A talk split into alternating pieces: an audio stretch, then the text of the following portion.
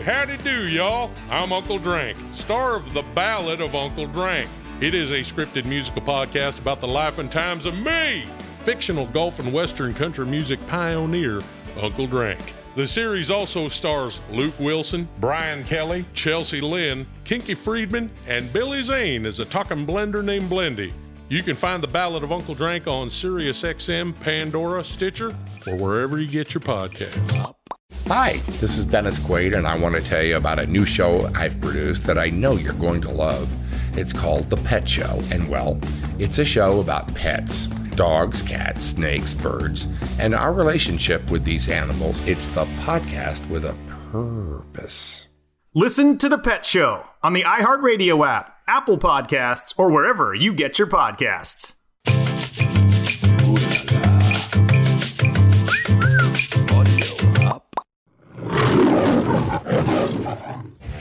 Buckle up for an unfiltered dose of comedy. Full disclosure, I've had a lot of sex, but honestly, having sex with me is like buying a Prius. It's much quieter than you'd expect. Epix presents Unprotected Sets. Listen on the iHeartRadio app, Apple Podcasts, or wherever you get your podcasts. Hey,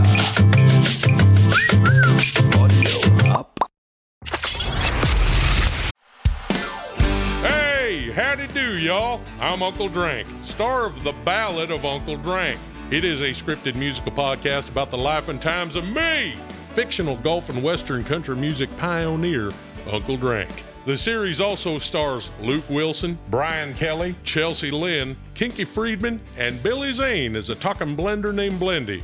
You can find The Ballad of Uncle Drank on SiriusXM, Pandora, Stitcher, or wherever you get your podcasts. This is Lips LA. Hey guys, welcome to the show today. It's Scott Lips, and this is Lip Service. This is actually a very exciting show for me today. One of my childhood uh, idols and favorite bands growing up, Mr. Joe Thomas Elliott from Def Leppard, is stopping in today, or actually calling in, shall we say. Joe Thomas Elliott, or Joe Elliott, better known as, is the singer for one of the biggest rock bands of all time. Rock and Roll Hall of Fame inductees Def Leppard.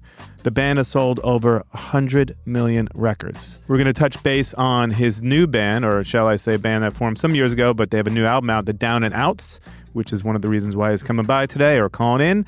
And I shall say, uh, with Pyromania and Hysteria both certified diamond, Def Leppard are one of only five rock bands with two original studio albums selling over 10 million copies each in the U.S. And you guys should know it's only the Beatles, Zeppelin, Pink Floyd, Van Halen are the other ones. So both Pyromania and Hysteria are featured in Rolling Stone's list of the 500 greatest albums of all time. So super excited to have Joe Elliott here today calling in. And uh, we're definitely going to touch base on some of the history of Def Leppard, although they've been around for about 40 years. So that would be about a three hour show. If we got into that. But he's got a new album out with the Down and Outs, his side project that does not take him away, hopefully, too long from the mothership.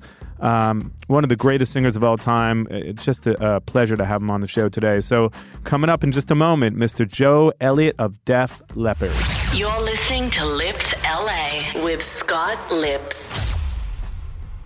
Hello, Scott. How are you? I'm good. I'm good. How you doing, Joe? You doing all right today? Yes, I am. Thank you very much. It's Cool. only early. It's only, let's say, early 10 o'clock in the morning. I'm in California at the moment. Oh, cool. I wasn't sure if I was actually calling into Dublin or somewhere. No, I go on this weekend. I've got to go and do uh, in-person promo for the um, the Down and Outs album, so I'm legging it out of here at the weekend. Amazing. LA's LA's until not such a bad place to be, I'm I guess, right? and call, mate. I was going to say we actually have a lot of mutual friends, so it's great to actually uh, sort of meet you on the phone here. But uh, yes, Marti Frederiksen is a guy I played drums with for many years, who I believe worked with you guys. Ah, right, yeah, God, yeah. We had great fun working with Marti. I've got to say, he was um, he was very enthusiastic. He's great. He's a great writer. He actually used to do these demos of uh, his own band back in the day that sounded exactly like Def Leppard. So it's it's actually pretty funny that he ended up working with you down the line. Um, but he's an incredible Yeah, producer. he was pretty keen on working with you. In fairness, you know, I mean, we we we admired his work with um, with Aerosmith, and in fairness, I quite admired his work with um, uh, Stillwater or whatever they were called. Oh, right. Fever Dog. Right, right, right. What a great song, Fever Dog. Amazing. Yeah, absolutely. Definitely. Well, it's great to have you on the show. I'm excited for you to be here. And, and also, I definitely want to talk about, obviously, we'll touch base on the new album. So it's got to be a great feeling now. And this, this is actually an album of all original material. It's like 11 songs that you wrote, correct? Well, all except for the one cover. Um, we did we do White Punks on Dope by the Tubes. Um, I'll explain that later on. But yeah, other than that, everything else on the album I wrote myself, sure. That's awesome. I want to talk a little bit about the Down and Outs and obviously get into the history of your journey with Def Leppard and whatnot. But the Down and Outs as a band, it has to be exciting because it kind of came about about your, your, sort of your love for Mott the Hoople and and your friendship, I guess, with uh, you know with Ian and, and whatnot, right? How did the band sort of form? Because it formed about ten years ago. Yeah, well, it was actually formed on my behalf. Um, when when I got word about six months before the October 2009 Mott the Hoople shows that um, they were reforming. Um, obviously, I was very excited. The first thing I did was just tell our management don't book any gigs for Def Leppard in October because I'm going to these gigs. So I was going hell come hell or high water anyway, just as a fan, you know. Um, but then I got a message from Trudy, Ian's wife, who kind of basically types on Ian's behalf. Um, yeah, they want you to come and uh, and get involved. So I'm like, oh, okay. You know, she says, look, everybody knows you've been, you know, flying the flag for them for 30 odd years. So, you know, they want to kind of, you know, have you around sort of thing. I thought, okay, so what do you want me to do? Walk on stage and introduce them or something? She goes, no. She says, um, they want you to open for them on the last of the five shows. You know, Amazing. Said, well, okay, but obviously Def Leppard aren't going to do that. He would take the light away from them. It'd be a bit ridiculous. She goes, no, no. She says, um, Mick Brown, who was the prom- the uh, the promoter of the gigs, also looked after the Quireboys at the time, and he said they have kindly offered to be your band. Um, so think of something to play, you know. And Spike was going to step aside, and you know, he he was just going to watch sort of party, participating. And so I, I got my, my go-to guy with the band was Paul Guerin, the guitar player. Sure. And we um, we talked about it, and I, I said, all right. Well, he says, look, whatever you, we're there for whatever you want. So you think of whatever you want to do, we'll be there. So um, I sat down and I thought, what would the teenage me sat in the front row want to see the grown-up me doing up there, opening for Mott the Hoople? Right. And I thought, I know what everything that they did after they split up. So there was a time period after the Hoople split in '74 where they were still kind of at the forefront of Mott fans' uh, eyeline, if you like, in the British music press. Ian Hunter had gone solo with Mick Ronson. Um, the band had carried on with a new singer, Nigel Benjamin, a new guitarist, uh, Ray Majors, and abbreviated the name to Mott. And they made two albums. And then when the singer quit or got fired, they recruited John Fiddler from an old British kind of blues duo called Medicine Head. And they renamed the band British Lions. And they put two albums out. So I thought, I'm just going to cherry pick my favorite songs from those that period, which was 75 to 77, and play them, play the 10 songs in front of, uh, you know, Mott's crowd.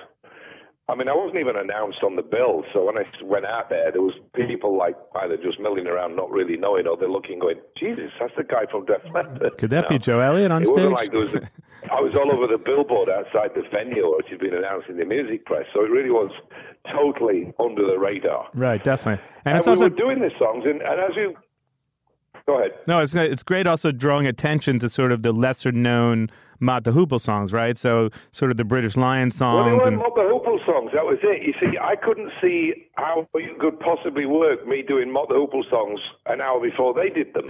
right. That would have been just silly. Yeah, it would have been So I had to do something that the Uber Mott fans. I just had a feeling that of the six thousand people in the venue, that there would have been a maybe a third of them carried on following the splinter, just like people bought McCartney, Harrison, uh, Lennon, and, and even Starr albums after the Beatles split. you Right, know? right, right. Um, so I, you know, I, I basically just took a, a, a chance, just like throwing your money on a roulette wheel, that there'd be an, a, a percentage of people that got this, you know. And I was absolutely bang on because we picked all these things like we did uh, Overnight Angels and um, Golden Opportunity from Ian's much hated by him Overnight Angels album. Uh, I love it. Um, Great record. songs off the first album. We did, I think so too. We did Shouting and Pointing, Storm off that particular album. We did a British Lions track called One More Chance to Run, all this kind of stuff. And we're blaring through them. And as we kind of 10, 20, 30 minutes into the set, people were starting to get onto their feet and go, you know, really get into this. Definitely. And we went down really well. Um, luckily, I filmed it and we recorded it, so it's it's archived to come out on vinyl one day, but it's actually already out on DVD. Um, and that was it. Forty-five minutes done. We were literally going our own separate ways after that. We met on the first of October, which was the night of their first Mott show. We went into a tiny little rehearsal room in London. We'd never met. Um, we shook hands like English men do. Uh, started the rehearsal. Two days, two hours later, we were hugging and in the pub because they'd done six months of their homework. I'd done my six months of their homework, and when we played together, it's like we've been a band for for years. You know, they really got it down. Um, so we did the set and we finished, and uh, we kind of went to the foyer bar between, you know, during the interval before Mott came on. And as we were out there buying a pint or whatever, um, we had like a, a dozen kids come up to us and say, like, dude, I can't believe I heard them songs. I never, I mean, yeah, I play them at home, but I never thought I'd ever hear them again on live. Um, one kid pushed me against the wall with actually t- tears in his eyes. You know, this happened to Paul as well. You've got to record these songs. And it's just, that's what it actually, the penny dropped. You know, I'm like going, yeah, I never even thought of it. Never occurred to me that we'd go in and record them. Because you thought that was just going to be a Well, one time you know, thing. we- you we- played that show and that would be it, Yeah, right? a You- one-off, a one-off Yeah. performance. I had it filmed for my own personal reasons, just so I could say this is what this is what we did when when I supported Mott. Yeah. You know, like, it's show it to my grandchildren. You know Yeah. that kind of thing. Yeah. Um, so uh, uh, we watched the Mott gig, and then we went back to the hotel and, and, and had a shindig with them. And I just got talking to the guys individually throughout the rest of the evening. You know, while these songs are still fresh in our DNA, do you want to go in and record them? And they to a man, they all said, absolutely, a brilliant idea. And luckily, Guy Griffin, who lives in Bedfordshire, uh, one of his closest friends has got a studio like two miles up the road from him. So they all went in there. They had, luckily, again, timing is everything. They had some time off from the Quireboys. So they went in and they banged out the, you know, all the basic tracks. And the, beauty of uh, the internet, etc. These days, they just the guy sent everything over to my guy um, over the internet, or may, he may have posted discs. Either way, we just they sent the files over because it was all done on Pro Tool and uh, we imported it into my studio, and then I started banging out my stuff, which was a rhythm guitar, bit of, you know, um, piano and stuff, and, and the vocals, and voila, my regeneration is is finished, and now what do we do with it, you know? So um, I was given an opportunity to give it away in, Plan- uh, Classic Rock magazine in the UK, which has got a readership of about hundred thousand, and I thought to myself, well, if you give it away in a magazine that sells that many, 100,000 people take possession of it. Maybe 20,000 will listen to it. And out of the 20,000, maybe half of them will like it. That gives me an audience of 10,000, you know. Right, right. I was just being very conservative. We got, uh, we then through that got offered the opportunity to play a festival in the UK called High Voltage. Um, and when we went on stage, I know there's 28,000 people in this field in London.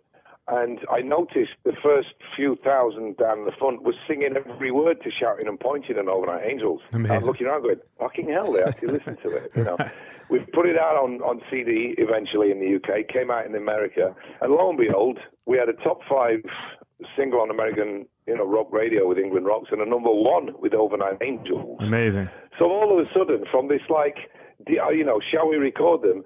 I've now got a legitimate second band. You know, because once this started to take off, and it was like now, uh, you know, six, seven months since the gig, it started to slowly seep into my kind of psyche that, wow, this is actually fun. You know, this is great. Yeah. It's like a whole new band. It's a whole new thing. It's extremely different to Def Leppard and a lot of fun. why not carry on? You know, so I, we, it just became obvious. You know, a year after that, we opened Paul Rodgers around the UK in, in arenas, which went down really well and gave us the opportunity to play some Mott the Hoople songs, which we didn't do for obvious reasons on that one gig that we'd done. And then, so when we went in the studio, we we um, basically raided the Hoople catalogue. So we, you know, we had things like Rock and Roll Queen or The Journey from the early days, and then we had things like uh, Driving Sister and, and Whizz Kid and Marionette from the latter days, as well as going back into Mott again with things like Stiff Upper Lip. So the second album was free of any restrictions of Mott the Hoople or whatever. And again, you know, the album did great for us in, in for what it's worth. And we're not talking Phil Collins solo stuff here, but Right. you know, it, for what it was, it, you know, it gave us a, a ten-day club tour in Britain, six, seven hundred, uh, six or seven hundred capacity places that were stuffed, and we just we recorded the live album. It all it was all going very swimmingly, but of course, we were all aware of the fact that only when it's we can we do this because my mothership is very busy. Of course. Um, and the Quireboys started to kick off big time. Um, And by Shane- then, Shane has Vixen too. On, yeah, I was going to say Shane's from Vixen yeah, is in the band too. Shazza on bass by then. So you've got Share Ross and Vixen. They they do a lot of work. It might be only Weekend Warrior stuff, but they work a lot. You know. Yeah. And, and Phil Martini, the drummer, is in in Toby's new band called Wayward Sons Cool. Whose album comes out the same day as a New Down and Out album. So, you know, trying to get these guys on board to do any more shows has been, since 2014 has been an absolute no-no. So what we did instead was we've picked uh, we picked at this album over a period of time and put the album together instead, and we'll worry about the live dates down the road. But you know, we were always going to make a third record. We just weren't really sure what kind of album to make. So we'd sat down and talked about doing another covers album, but we've done the Mott thing to death. So let's think of some other songs to do. White Punks on Dope came up literally five years ago. Um, so that was always going to be done no matter what. But as I was sitting around on time off between Leppard tours and what have you, I was plonking away on my piano and starting to write tunes that weren't really Def Leppard songs. And then it just kind of struck me when I was about the third one in. It's like, my God, I think I've just started writing for the next Down and Outs album. So I told the guys, scrap the idea of covers by other people. Let's write one. Um, and it got to the point where I just kept writing, and they heard it and said, "This is fine. You don't need a contribution from us. It's your vision anyway. Let's go with it." And I said, "But we're still going to do White Punks on Dope." And they went, "Yeah, fine, great." so I just kept chipping away at this thing, and you know, on time off, whenever everybody's schedules were um, lined up, they, the guy, most of the guys would come over to, to my studio in Dublin and record their bits. So, other than the drums, which were recorded in London, and Share's bass, which was recorded in Florida, the rest of it was all done at my place. So, Over- it still has a, a thread of continuity to it, you know. Over about the But we course of to do it five years or so, right? Period of time. Yeah, I was going to say about five years or so is Yeah, sort of the period. It wasn't recorded over a five year period. I started writing the stuff. I actually had some of the demos re- recorded before the second album came out. Because I can distinctly remember when we were re- making the video for, um, well, it was either one of the boys or, or uh, Rock and Roll Queen. They were both shot in the same venue in Sheffield. I can remember us between, you know, filming, me playing them the demos. And then I'm like going, yeah, this is great. You know, this sounds like it could be a great down and out thing. So the songs were on the go in 2014. And then I kept writing and writing, like Good Night, Mr. Jones obviously didn't get written until after Bowie died. Right, right. Sure. Um, Last Man Standing and Boys Don't Cry were only written last year, I think, because I was still, I knew there was stuff missing. So I was, I was writing to, to finish it, basically, you know.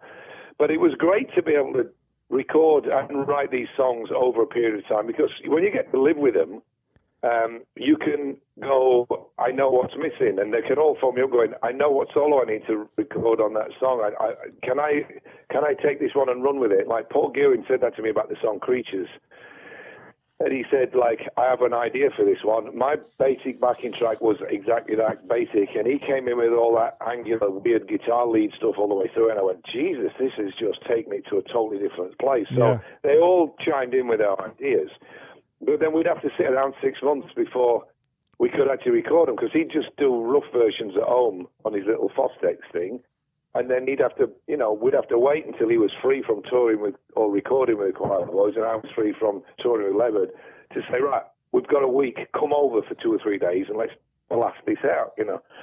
But um, so that's basically the history of, of where it all started. It was an absolute, just, it was an invitation to be involved in that one mo- night, and it just springboard from there, you know, completely uh, naturally and, and organically. There was nothing forced about it, didn't have a label, didn't have anything. I just, once I'd got stuff finished, I just started asking around, does anybody want to put this out, you know? Because growing up, Mott the Hoople was for sure one of your favorite bands, if not your favorite band, would you say? Oh yeah, it totally was. You Yeah. know, I mean, I, I was, I, it, it, there's a trifecta. You know, a lot of people's trifecta is Bowie, Reed, and and, uh, and and Iggy. Right, right. Mine was Bowie, Bolan, and Mott. Yeah. So it's really hard to separate them. Um, luckily for me, I don't really have to because even from a psychological point of view, T Rex were a band, but he was mostly it was actually Marc Bolan. David Bowie and the Spiders from Mars was actually David Bowie, but you know I was still very into you know Woodman, Steve Trevor, and and and Ronson, of course. Yeah, of course. And then Mott was actually a band, but they just had this. By the time I'd really got into him, Ian had become the front person. Even though I was into them before then, but I didn't ever see them, so I wouldn't have known. You know, I mean, I was just hearing the fact that, like the Beatles, occasionally they had two people singing. You know, it was sometimes it was Ian, sometimes it was Mick, Mick Rouse. Um, so they were like three separate entities that I could enjoy all at once. They weren't they weren't kind of competing against each other as three bands would, like you know, say Slade, Sweet, and and, and another band of that nature. They've all been bands. This was like um, Marc Bolan and T Rex, Davey Bowie and the Spice from Mars, and Mott the Hoople. It was they were separate entities. So all three were really my favorite artists. So consequently, my favorite band was Mott the Hoople. You know, I mean, you've got to understand. Growing up in Sheffield in the seventies, we had the BBC. Right, Radio One had only been around since '67. It was a top forty station, so we never got to hear anything like Sabbath or Purple or Zeppelin Right. on a regular basis on the radio. We, we but we did get to hear stuff like uh, Sweet, Slade, Bowie, Bolan, Mott, um, Lou Reed when he had hits, yeah. Roxy Music, um, you know that kind of stuff. Um, you know, mixing with Tie Yellow Ribbon and, and other nonsensical songs and all that kind of crap. You know, so we had two hour, two hours a week Sort of the John shows. the John uh, Peel sessions, right? Saturday afternoon. Yeah, John Peel was, but John Peel played a lot of album track stuff, but he was on kind of late at night, and most of us were told by our parents to be in bed by then. Hmm. And if I went to bed, I'd tune the transistor radio into Radio Luxembourg under the bed sheets because they played a much more vibrant playlist. They were a satellite pirate station. Yeah, yeah. no Right. question. and so they were they weren't tied down to formats, and they could let the, the, the odd f bombs slip by in a song, which the BBC would never do. Right. And they would also play album tracks, or they'd go deeper. They'd play the singles that bands put out that you knew the BBC would never play. You know, like maybe Argent, who, in fairness, they did have two hits thanks to the beat, but you know that kind of band that's a bit more of a an album band that the record company would release a single just to kind of showcase the album rather than trying to get it into the charts. Um, it was whereas Luxembourg really kind of went for that format a lot more. So it, that's when I heard the for the first time. They had this thing called Record of the Week, and their Record of the Week, they played once an hour every hour for seven days. So if you were a fan of the song, or you know, it, great. If you hated it, you were in deep shit because you were going to hear this thing 24 times a day if you had the station on. Right, right. You know, um, and that's when I first heard their version of Danny Whitten's Downtown, and then I heard Midnight Lady, um, and then I started getting these compilation albums from Island Records, which were amazing. They were only like two dollars an album. I remember the, like I remember the compilation album. records. Those are great. Yeah, it was like uh, bumpers, LP, nice enough to eat, uh, all that kind of stuff. And that's where I first heard original mixed up kid off the Wildlife album, and it was Ian singing. Um, and I just really resonated with his voice, and which is odd because I'm not really keen on Dylan, but he sounds like Dylan. Yeah. But he sounds better than Dylan to me. Yeah, it was definitely. my Dylan, if you like. You know. Definitely. And of course, I'd be telling all, all my mates at school, you've really got to get into this band. For a start, the name's really weird. the singer's got all his hair and shades on. He looks really cool. And they're like going, yeah, you know, and then Dudes is a big hit. So I was the one in the playground going, nah, nah, nah, nah, nah. you know, so, you know, it was, it was really was, you know, I discovered them. I wasn't, I wasn't like, hey man, you've got to check out this band, which I did with a lot of groups. I found a lot of awesome artists by people lending me records, you know, the first Montrose album and stuff like that. But, um, I found Mott myself and liked it, and then I found them. I found them on compilation records, and there's the thread. I'm like, oh, that's that band that was on on uh, Radio Luxembourg, and then some of them are there. They are again, and now they're in the charts. And David Bowie wrote the song. It's like, how fucking cool is this? It doesn't get any better than this. For somebody my age, 1972 was an incredible time period. You know, I kind of it, it got all kick-started by T-Rex in 71 with things like Hot Love and Get It On and Jeepster. And then this kind of glam rock thing started to take off in the UK and TV had just gone colour and we just bought a coloured TV. So all of a sudden everything's not black and white and grey anymore. I'm seeing all these vibrant colours off uh, uh, these crazy bands in 1972 like Sweet and Slade and Bowie and T-Rex and Wizzard and Roy Wood with his you know, rainbow coloured hair. Yeah. It was insane when you're 12 to see this stuff, you know. And then you see Bowie, you know, introducing us to, to Lou Reed via Transformer and writing this song for Mott the Hoople and having hits himself as Ziggy Stardust. It was like just the most brilliant time to be a kid discovering a whole new. This was this was Woodstock Sia. This is the 70s, and the 70s essentially started in 72. Yeah, no, I love the fact that you're always turning people on to music, especially this generation, which they might not have discovered. And Leppard has always done amazing covers, by the way. So some of my obviously Stay With Me, and, and now you have the Tubes cover on this new record. But do you have a favorite cover that you've done over the years, whether, whether it be Badfinger or whoever it may be? Is there sort of one that sticks with you? Like, you know, I love the fact that we did this track and it's my favorite all time cover. Maybe it's Personal Jesus. Well, I don't know. the thing is, be- if we've covered it, uh, we've covered it because either I or we have really dug the song.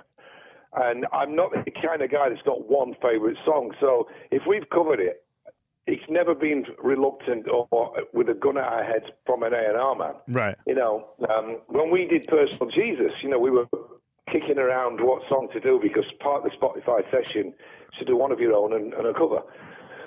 And we were like, yeah, yeah. And then Vivian just went, what about Personal Jesus? And we all just looked at each other with big wide eyes and went, oh, God, yeah. You know, so at this moment in time, with it being the freshest, I, I really love that.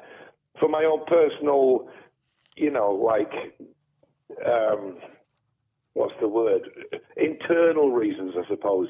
Def Leppard's Drive-In Saturday off the Air album, only because I have a very good friend that used to sing backing vocals for Bowie, and she sent it to him, and I saw his email about brilliant he thought it was, Amazing. um, which is very, very nice. Yeah, you know. um, but you know, the Tubes thing's pretty hard to beat because uh, that song, uh, you know, although the Tubes are, are uh, renowned to be a parody act, you know, which I don't really think they are.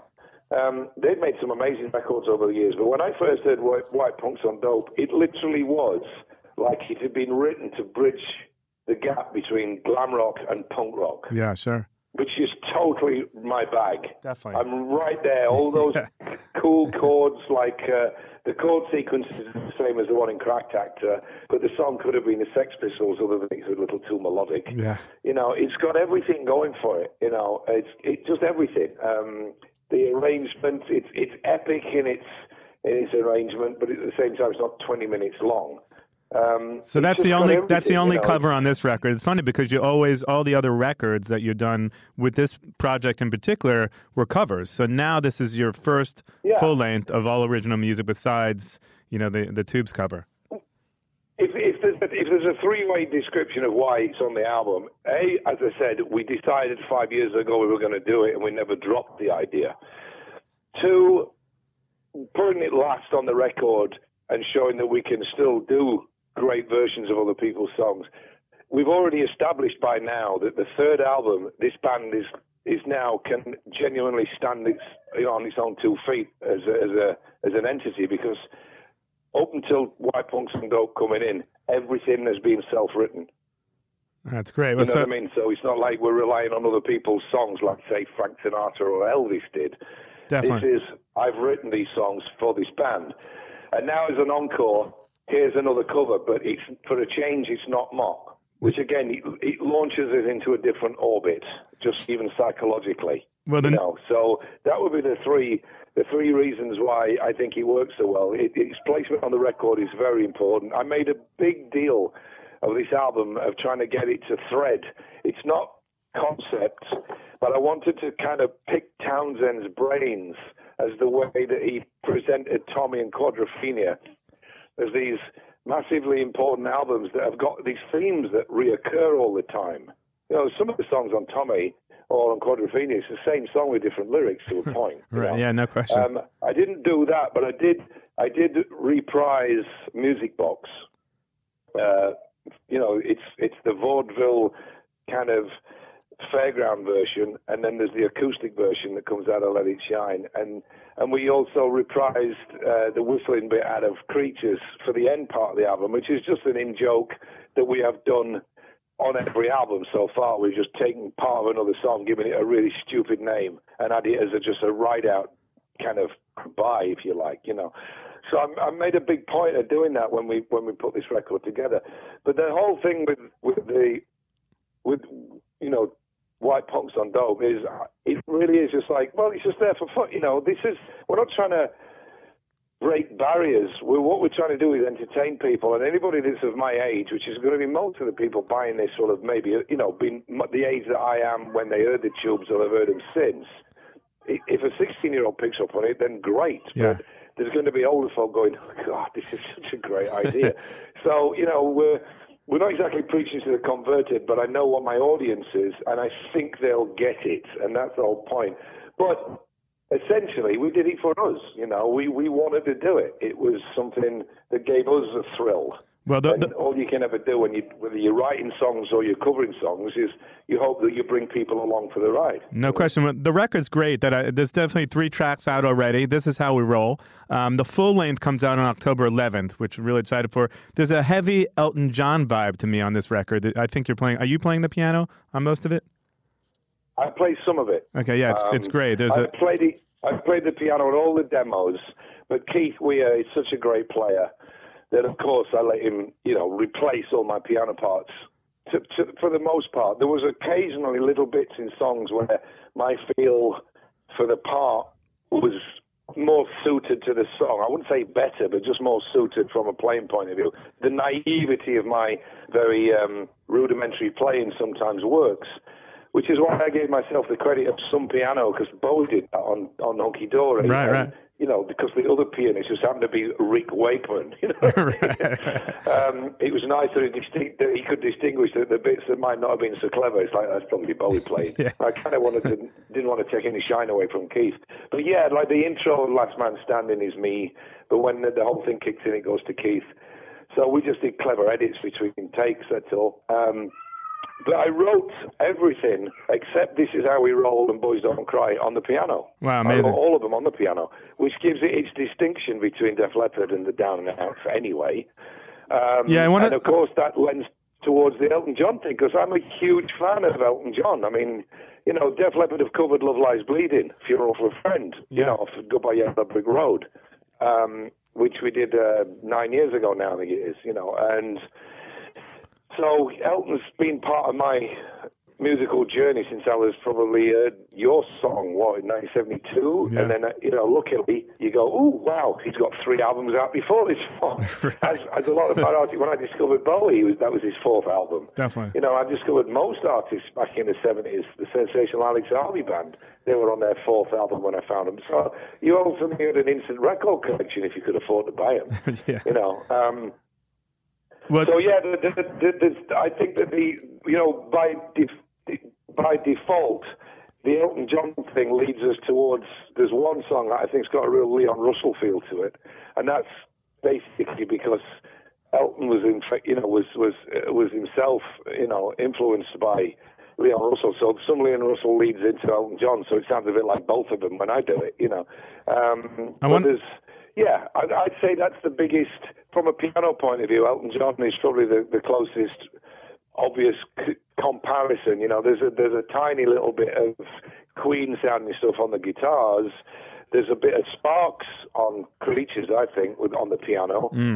Um, and obviously Bowie, you know, there's a lot of kind of Bowie-ish sounding stuff on there as well. No question. Um, because they use the piano as well, you know, and you know, so the obvious kind of rock bands with piano, which is Mark, Queen, Elton, um, you know, uh, they, they were going to shine and, and Bowie. They were going to shine through a tiny bit because uh, that's basically where I was nicking it all from. You know, there's nothing this side of 1975 on that record at all. And by the way, I ha- maybe the production itself. I have to ask because I had Roger Taylor's uh, daughter uh, that I met up with the other day, and we were talking about the movie. Were you a fan of the Queen movie? What were your thoughts on it, just out of the blue?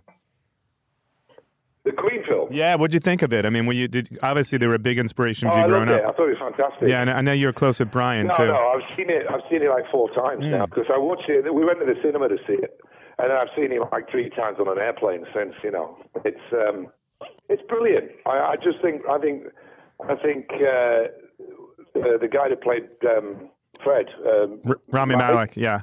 was yeah he was just insane. Yeah, he's Uh, great. I mean, yeah, he he deserves every accolade that he got because to put he basically changed his entire personality to do that more so than he'd ever have to do for Mr. Robot. you know. Definitely, definitely. Um, Uh, amazing. I thought it was when the guy that played Brian.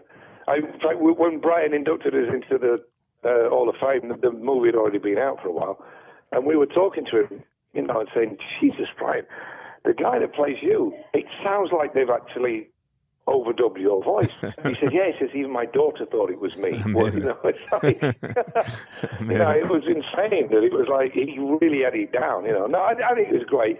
Yes, it's got inaccuracies from a timeline point of view, but who cares? It's not a documentary. No. It's a movie. But also, they signed You know off I on mean? it, right? So the, the band signed off on it. Yeah, and- I was going to say the band signed off on it. So yeah, too many. There's too many armchair critics that Right. go, "Oh, they're, playing a song that they didn't even write for another 18 months." Yeah, the film's two hours long. You've got to cram in 12 years. Right. Give them a break. You know, it's like it really doesn't matter. Definitely. You know, I've said this many times. You could watch like that Tom Hanks Apollo thing.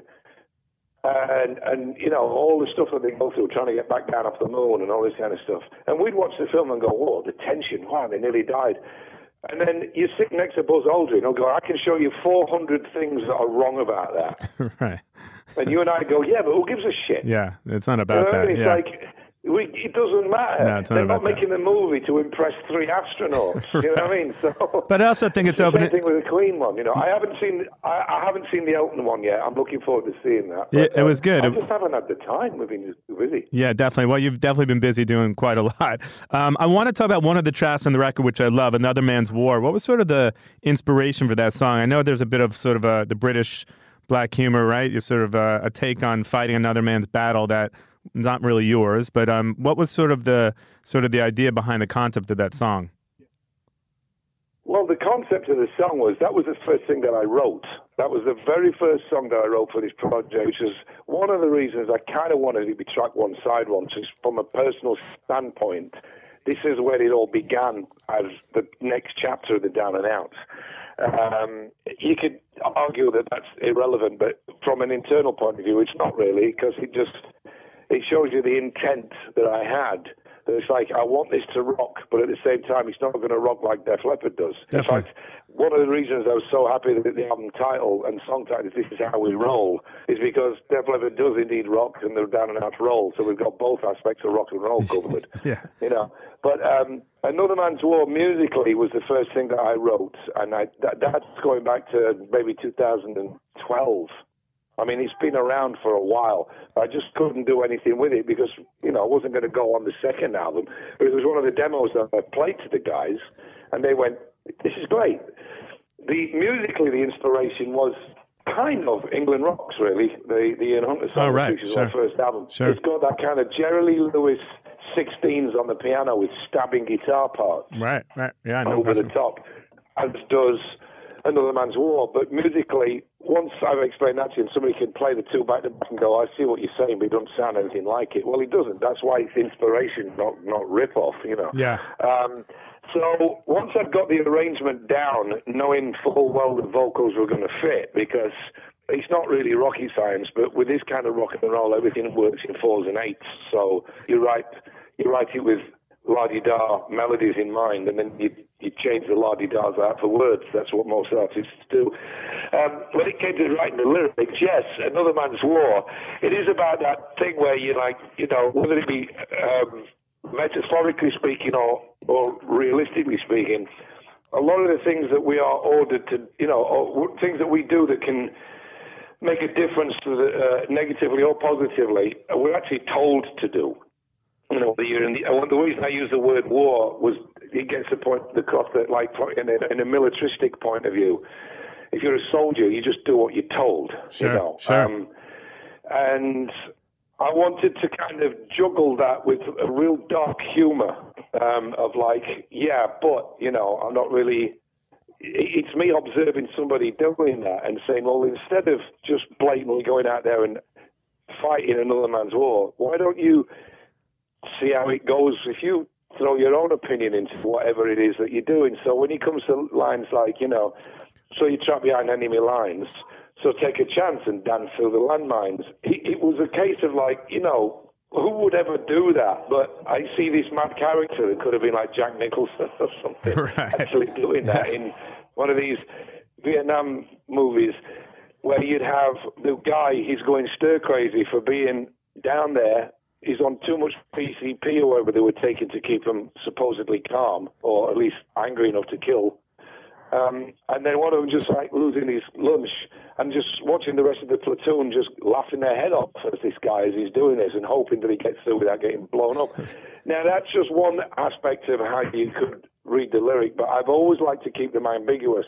So it could be just a metaphor for the way that you're dealing with a, a, a relationship that's going wrong. Definitely, definitely. Well, I You know, I mean, the landmines don't actually have to be physically landmines.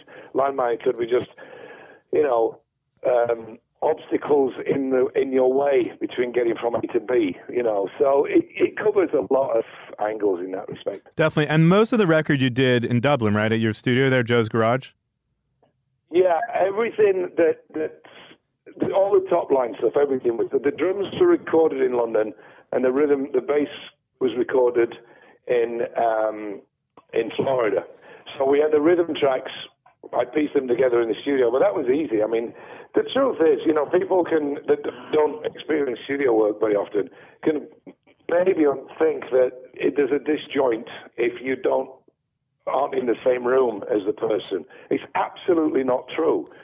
Once we had the drums done and we sent the drums to Shazza in Florida, what she gets is the opportunity to play the bass to exactly the same performance Definitely. time after time. So she really gets uh, locked in with Phil's drums because he's not going to be doing it differently each time. So once she listens to it a few times and plays along and then they hit the record button, she's so familiar with the way it is that she locks in even tighter. So you actually get a better performance doing it this way. I mean, Leppard have done this all our careers, so for me, it's nothing new. You know, it's like, well, it's the logical thing to do.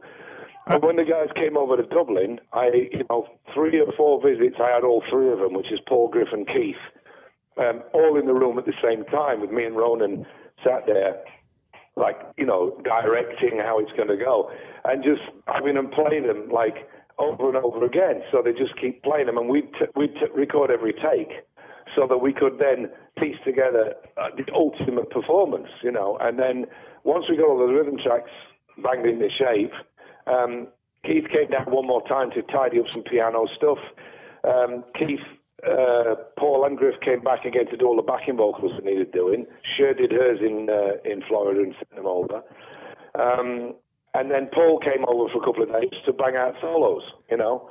And then the, when they weren't there, me and Ronan were in there editing doing my vocals, doing my piano again, or you know, doing my guitars, playing some acoustic stuff, just building it up. You know, while the guys weren't around, we built the song Music Box, which started off as an acoustic, which I'd written. Believe it or not, this is this this is great.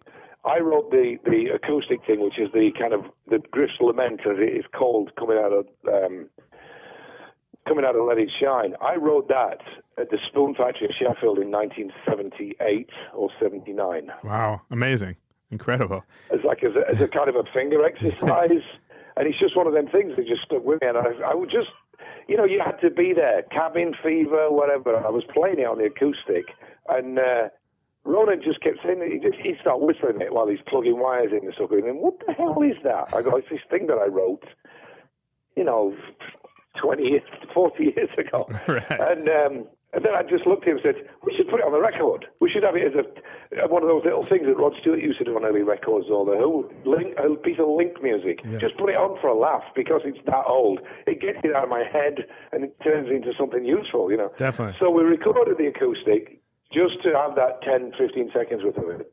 And then I said to Ronan, I said, um, we should put a recorder on this because it sounds like it needs like the melody thing bringing out over the top.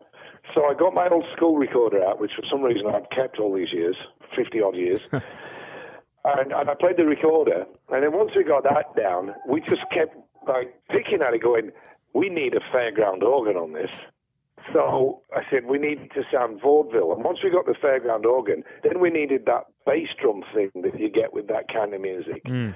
and and then he, it just started getting crazier and crazier, and he's like I think we've just made the intro tape for when we play live. You know, uh, this is just. And again, it, it gives it, and it gives that band an identity. This is something that I doubt very much something like Def Leppard would ever do. Yeah, yeah. You know what I mean? So it's like, okay, this is definitely me, not in the cooperative that Def Leppard is, where you've got to run everything past each other. I just did it, and then I played the finished thing to the rest of the band. I said, this is going to be start a side two on vinyl, or the middle part of the album, and they all just kind of went, cool, you know, it's great. and when we were finally adding all the harp, we put a harp on it, we put all sorts of mad sounds on it. I said to Ronan, I said, I know how this needs to sound, and he is the best interpreter of my ridiculous suggestions. I said, you imagine getting out of bed in the morning, you go to your bedroom window and open the curtains, and as you look down into your garden, there's a clown looking up at you. and he said to me, he said, I know exactly what you mean. and hence we got it sounding a bit kind of like, you Vaudeville. know, you might hear this in Stephen King's It or something like that. It's just, it's, it's a little, it's a little kind of disturbing. But at the same time, it's totally classic vaudeville. Yeah. You know, it sounds like it could have been the se- uh, it could have been an old music box that you'd hear in a Hall of Mirrors, and that's what I was trying to get across was that kind of like comical horror, if you like, which is a great intro into the song "Boys Don't Cry." Yeah, no question. No- It ends in D, which, and that song starts in D, so the backward guitar chord fade thing sets you up as again one of them like little, you know, very well planned out pieces of drama within an album that, that makes an album sound a little larger than life. So, so, so, how does the recording process, Joe, sort of differ? Obviously, the Down and Outs this record took four or five years. You work with Ronan, who's worked with Leppard before, and you guys are sort of doing. You had your respective bands, so you were on tour, kind of getting it together whenever you could. But when Def Leppard goes in the studio, how is the writing process and the recording process different than, say, this record was on, or is it the same for you? Similar but different. It all depends on, on which particular projects. But um, with the Down and Out thing, it was just me. When I played the original demos to the to the Down and Outs guys, they were like going, "Dude, this is awesome. I love it. Uh, there's no reason why we can't just keep this going." I was also very aware of the fact that if they came in with songs that sounded a bit Down and Outsy, they were also going to sound a bit Quireboysish Yeah, of course. which means that they could have had their own internal issues with. Well, you can't give that to him because we need it. you Which know? which means they would have sounded to- like the small take faces. That equation out, and I, I wasn't being I wasn't being like bullying-ish or anything like that, but I said, then take you out of this equation. Let me write the songs, and we'll play them. And they went, that's that's going to be a way better option. yeah. So I, it was my decision not to. I didn't want to upset their camp. So it wasn't me trying to get all the publishing trust me, in this day and age, you don't make anything on publishing. Right. It was more a case of like it's just logical that keep them out of out of, out of trouble. Definitely. Um, I will write this myself. When it comes to Def Leppard, these days we write a lot of songs individually, just the way I did for this. But I would tailor songs to fit. You know, um, we don't try and paint ourselves into a corner by thinking that we'll have a certain format. But there's a logical thing about we're never likely to do Egyptian reggae hmm. or something like that. So, you know, you write certain songs that you're not going to work. Occasionally, we'll all come in with a finished song, and occasionally we'll all sign off on it, going, "That's great. We'll just record it." Sometimes Phil will come in with a finished backing track and go, "I've got no idea what to do on the top." I said, "Give it to me. I'll play with it." So we end up with a Collen Elliott composition. Well, also, I guess Same thing with me and Sav. He'll have a song half finished. I will finish it off. I will have a song half finished. Sav or Phil will finish it off. And when I say by that, we'll sometimes sit in a room and go, I've got a piece that will work great with that. Um, sometimes they'll take it away and come back with a demo of them glued together. Sometimes we'll just literally do it in the room. So it's it's never the same, which is great because it keeps it varied. And also working with Mutt back in the day, obviously he had his own way of working, right? It was very, I guess, I don't know if there was yeah, a. Mutt was a great referee. Yeah. You know, I mean, not only was he an amazing engineer and producer, Hmm. he was a good referee. And, you know, the first thing he ever said was like, don't get too precious with your ideas because we're going to tear them to pieces. And, you know, in certain songs that we've done that we thought were great, he'd go, yeah, it's okay. He says, but it doesn't have a chorus yet. We're like going, are you kidding me? He says, no, that chorus is a good bridge. So dump the bridge, shift that back. We need a new piece and slow the whole thing down and change those words because the words suck. Yeah. You know, that's what Mutt would do. Um, but we all do that ourselves now. But said, I've never said to any of the guys, those lyrics suck. I would might say about my own. I'd just say, you know, we might want to rewrite this because there's just ways of saying it that are a little more pleasant. But, um, you know, we're always aware of the fact that song is king, and we don't get offended if one of us turns around and says, I don't think it's up to scratch. Right, no, no It's okay, well, what, you know, but that bit is, don't get me wrong, that bit's great. Okay, then who's got something to replace the bit that's not so good? You know, and then we'll work on it. And sometimes that will overspill. Sometimes an album gets finished and that song doesn't get finished, but then it gets finished a year later because you don't always come up with that wonderful bit in the first 18 seconds. Sometimes it takes 18 months. A great example is Photograph. Photograph was started off as an unfinished demo for High and Dry. Oh, wow, I didn't know that. I mean, it sounds absolutely nothing like it did, but the essential part of it was born out of this thing that we were doing in 81, but it never got finished. We dug it up in 82, and then we changed it, but it was, without digging it up, we wouldn't have got to where Photograph is now. So a lot of songs spill over. I mean, I've, I've read so many stories how Chris Kimsey went down into the basement of Atlantic Records and pulled out all these old half-finished Rolling Stones songs and turned it into Tattoo which for me is one of the best albums I've ever made. Yeah, amazing And they were literally, most of those songs are six, seven, eight years old. Definitely, no question, no question. You know, in 81. They were like leftovers from early 70s, mid 70s, and they turned them into great songs yeah, no question. because they got a chance to live with an unfinished idea and not trying to fix it straight away. You can't necessarily do everything nine to five. Sometimes you have to let it go for a, month, a week, a year, or whatever. Um, so, Joe, I was just going to say, you just got done with the Vegas residency, um, and uh, obviously how'd that go? Obviously, Yep. you did the whole Hysteria record. Any songs on there that you sort of when you go back and play the full record that you're like, you know, I would have done this differently or that differently, or We didn't do the whole Hysteria album. We did that in 2013. ah, okay, okay. Well, I know you just did the we Vegas did residency, right? 2013. Okay, We did um, we did residency, yeah, but we, we did last year from October till December. We did Hysteria right. uh, uh, in full, plus a bunch of other stuff afterwards. And we did it at download in UK this summer. But for the rest of the tour, it's just been a kind of a, a, a career oversight, if you like. But with Vegas, um, we, we we brought back songs that we haven't played in 25 years. Some songs we've never played with Vivian.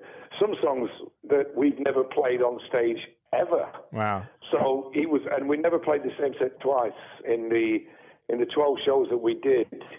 We always changed at least two or three out per night uh, out of the pool that we had. And only on the last two nights we actually played everything because we were filming them. So we wanted to record every song we'd done. So we played a 24 or a 25 song set two nights in a row um, playing for like almost two and a half hours. Amazing. Are there It was insane. Amazing, amazing. Well, I saw the show not long ago with Journey, and it was an incredible show. So one of the better shows I've seen in my life. So it was really, really Well, great. it was an hour longer than that in Vegas. Amazing. We had a kind of a. It was a three tier. A tier. We did a forty minute blitz out the gate type set. Then we sat down for 20, 25 minutes and did some acoustic stuff, you know, including We Belong off the last album where everybody sings lead vocal. All right. We did a song called Let Me Be the One that we'd never done live ever. You know, we brought back Have You Ever, which is we haven't played since 93. And then after that, we nursed ourselves back into the electric by doing Now off the X album, and then blasted into what we like to call the home straight. You know, um, it was amazing. I mean, opening the set every night with Die Hard the Hunter, you know, was just incredible. It was just a brilliant production. The whole thing was magic. They want us back. We want to go back. It was a great experience. And from a personal point of view, 27 nights in the same bed, giddy up. Amazing. So the new record's out October 11th. Definitely go check it out. Go pick it up. And uh, excited to have you on the show. This is how we roll. Um, and uh, anything else to talk about? Is there going to be tour dates with uh, Down and Outs coming up? Uh, we well, I've got to try to pencil in the dates when they're available to see if I can get them to fit between everybody's um, motherships, Right, if right. you like. But uh, we're hoping so. Yeah, I'm not sure yet when. I've no idea, but fingers crossed that we can. I'm more interested in getting the album out right now. Right, for sure. Well, everyone go pick up the new record. Joe, it's been a pleasure. I definitely hope to meet you one day coming up in person. And uh, go pick up the new album. Absolutely. Awesome. My pleasure too. Thank you, my man. I hope to speak to you soon. I appreciate it. it. Thanks again. Right, okay. Hey guys, so there you have it, Mr. Joe Elliott, Def Leppard, talking about the new record, Down and Outs. Um, we didn't get a chance to cover the entire retrospective of Def Leppard, but the truth is that would have taken about three hours. And the man's busy. He's got a lot going on. So the show was recorded at WeWork, as you know, which we always record the show from, and it's brought to you by the fine folks at Nothing New. And if you guys don't know, Nothing New is one of the only fully sustainable amazing new sneakers that are made from fully recycled plastics. It is my favorite sneaker. I wear them all the time. Um, many magazines call them the coolest white sneakers in the world. So go check it out at Nothing New. Go check out the Instagram. My favorite overall sneakers. You guys have heard me speak about them tons of times. So go out, buy a pair, let me know what you think. And check out Def Leppard anywhere in the world. One of the greatest bands ever. And obviously, go check out the new Down and Outs record. I believe it's their third or fourth record. And um, this is how we roll, Mr. Joe Elliott. Hi, this is Dennis Quaid, and I want to tell you about a new show I've produced that I know you're going to love. It's called The Pet Show, and well, it's a show about pets dogs, cats, snakes, birds, and our relationship with these animals. It's the podcast with a purpose. Listen to The Pet Show on the iHeartRadio app, Apple Podcasts, or wherever you get your podcasts.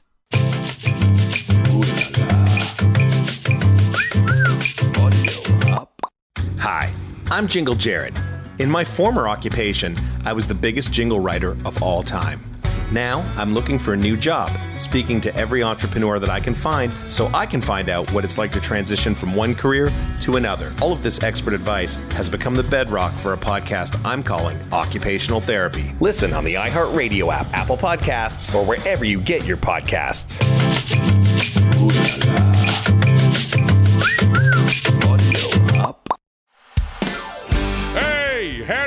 y'all. I'm Uncle Drank, star of The Ballad of Uncle Drank. It is a scripted musical podcast about the life and times of me, fictional golf and western country music pioneer, Uncle Drank. The series also stars Luke Wilson, Brian Kelly, Chelsea Lynn, Kinky Friedman, and Billy Zane as a talking blender named Blendy. You can find The Ballad of Uncle Drank on SiriusXM, Pandora, Stitcher, or wherever you get your podcasts.